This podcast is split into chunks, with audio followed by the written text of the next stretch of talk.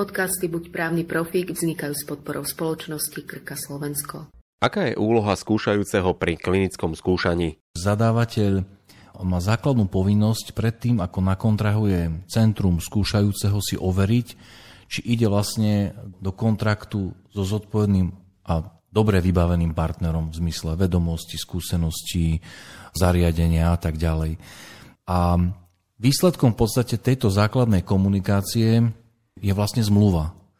A vidno, že skutočne tá rola skúšajúceho je integrálna, je strašne dôležitá v rámci toho klinického skúšania, lebo ono je právne v podstate na ňom ako keby skutočne tá zodpovednosť za to, aby všetky tie procesy vo vzťahu ku konkrétnemu pacientovi prebehli správne, tak to v najväčšej miere v podstate ovplyvňuje skúšajúci, lebo on má s ním kontakt, on má tú povinnosť postupovať podľa protokolu, riešiť vlastne to, ako sa mu ten zdravotný stav pacientovi vyvíja, či tam nie sú nejaké nežiaduce účinky. Preto tá úloha skúšajúceho je naozaj veľmi dôležitá a zadávateľ všetky tieto predpoklady, či tá dobrá spolupráca vlastne bude môcť fungovať, si musí overiť vopred.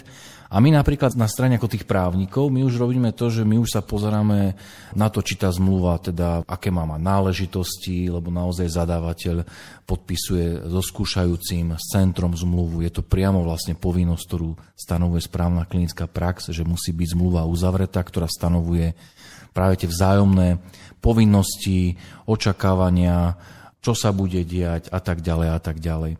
Takže všetky tie také tie konkrétne praktické veci, ktoré tu zazneli, oni majú potom aj nejakú takúto formu uchopenia do nejakého dokumentu vo forme zmluvy, ktorá vlastne všetky tieto nejaké náležitosti sumarizuje.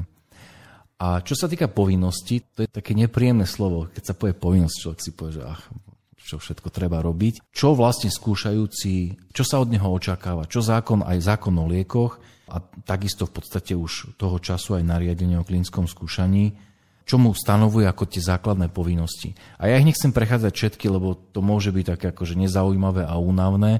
Ja by som sa zameral naozaj na úplne za mňa najzákladnejšiu a to je v podstate samotná starostlivosť o pacienta.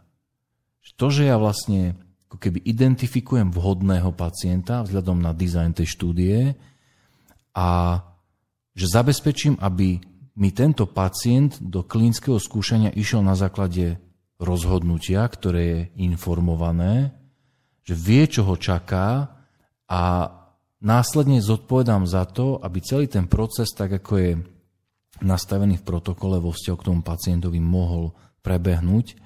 A vlastne reflektujem to, čo sa vlastne deje. Čo ten pacient prežíva v zmysle, ako reaguje na liečbu. A keď identifikujem nejaké jednoducho nežiaduce účinky, že mám povinnosť tým vlastne to riešiť.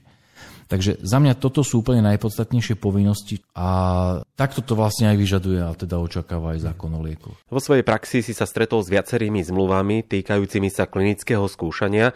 Čo je podľa teba ako advokáta pri nich dôležité a na čo by si mali dať skúšajúci pozor? Musím priznať, že prelúskať sa zmluvou o klinickom skúšaní nie je jednoduché. A je to spôsobené aj tým, že naozaj tie povinnosti medzi viacerými tými partnermi, lebo musíme povedať, že tých typov je viacero a máme zmluvy, ktoré sú trojstranné, to znamená, že je zadávateľ na jednej strane, potom je centrum ako poskytovateľ zdravotnej starostlivosti a tretia strana je skúšajúci. Potom môžu byť poznáme zmluvy, ktoré sú že dvojstranné, to znamená na jedno klinické skúšanie sa uzatvára zmluva centrum zadávateľ a druhá zmluva zadávateľ skúšajúci. A ešte potom môže byť, že tá prvá trojstranná kombinovaná s dvojstranou. Takže ono nie je to už len z povahy tej veci taká brnkačka ani pre právnikov a preto akože treba si to tak aj uvedomiť, že to, že keď lekár začne čítať ten právny text a sa v tom stráca, je to úplne normálne.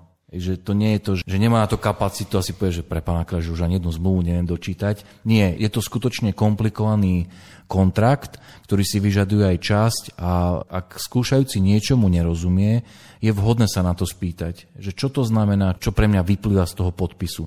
Na druhej strane, ja si myslím z toho, čo mám viaceré zmluvy prejdené a mám možnosť s nimi pracovať pomerne často, že gro tých povinností alebo gro toho očakávania ono vlastne vyplýva naozaj zo správnej klinickej praxe a aj zo zákona. A ja som zatiaľ nemala takú skúsenosť, že by zadávateľ ako keby kládol na plecia skúšajúceho niečo, nejaké bremeno, ktoré by bolo ťažšie ako to, čo vyplýva z predpisov, ktoré vlastne klinické skúšania ako také kreujú alebo ho nejakým spôsobom vlastne stanovujú.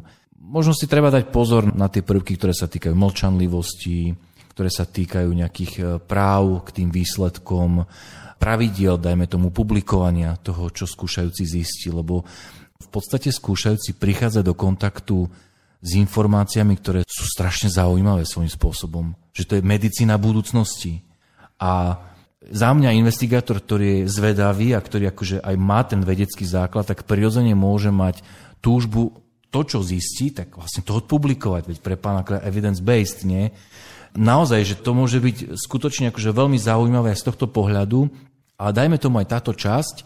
Býva v zmluvách riešená a je korigovaná, že ten zadávateľ povie, že môžeš, OK, ale vieš čo, dohodneme sa na tom, že budeme takýmto spôsobom fungovať, v takýchto nejakých obdobiach to bude takto, potom to bude ináč. A toto sú možno veci, ktoré priamo v zákone o liekoch alebo v nariadení o klínskom skúšaní nie sú, ale pre lekára môžu byť zaujímavé. A je dobré, aby si to pozrel, čo od neho vlastne tá zmluva očakáva, čo mu vlastne ako keby dáva vopred na vedomie, že by sa malo diať. Podcasty Buď právny profík vznikajú s podporou spoločnosti Krka Slovensko.